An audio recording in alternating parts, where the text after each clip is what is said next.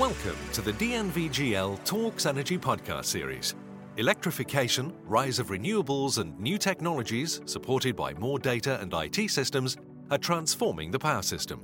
Join us each week as we discuss these changes with guests from around the industry.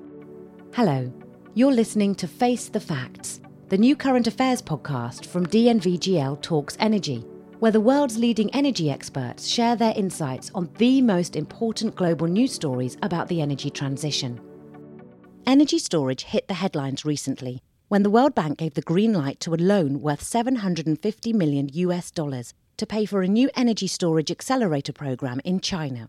Meanwhile, over in America, the move away from fossil fuels continues at pace, with some of the larger energy companies like the Tennessee Valley Authority unveiling ambitious plans for 5 gigawatts of energy storage over the next 20 years.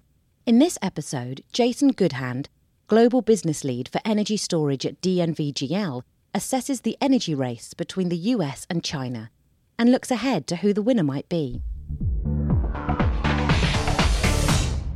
We're seeing two of the world's great superpowers in a race to control the emerging global market for energy storage. It's something akin to the space race in the 1950s between the United States and Russia.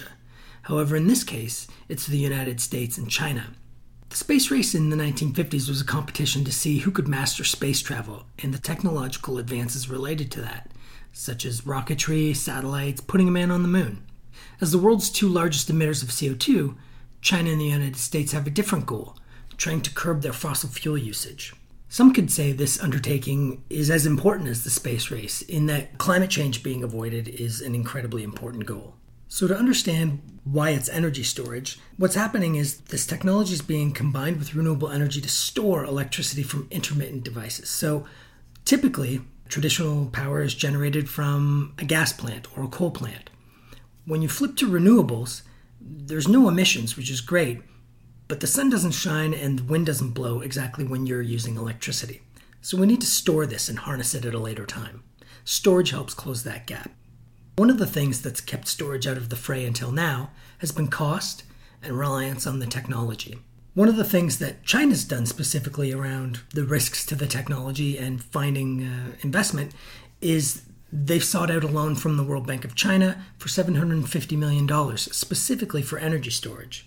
And what they hope to do with this is pair it with uh, renewables, which happen to get curtailed fairly frequently in China just due to the way their system's designed.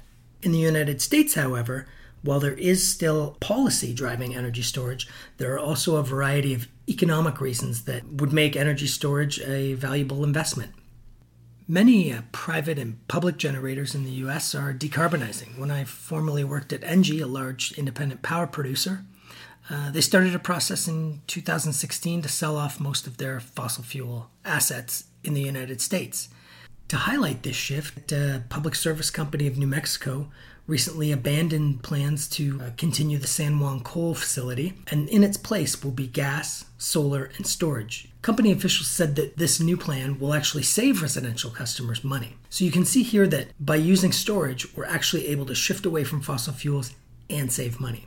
Another example is the Tennessee Valley Authority, whose recent integrated resource plan includes 14 gigawatts of solar and 5 gigawatts storage. I think one of the things that's been most exciting is the very recent story of the Los Angeles Board of Water and Power. They've negotiated a 25 year contract that sees prices of solar at less than 2 cents a kilowatt hour and the power from batteries in this contract less than 1.3 cents. This is record breaking pricing.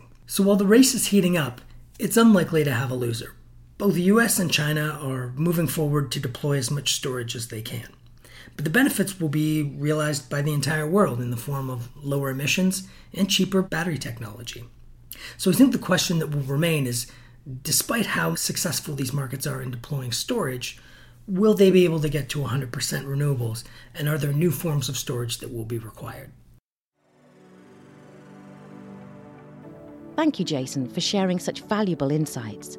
Today, we heard three new unforgettable facts. The World Bank has approved a loan worth 750 million US dollars to pay for a new energy storage program in China. In the US, the Tennessee Valley Authority has announced plans for 5 gigawatts of energy storage over the next 20 years. and technological advances in battery storage are expected to lower energy bills for customers around the world, down by more than $80 a year by 2023, according to PNM in the US.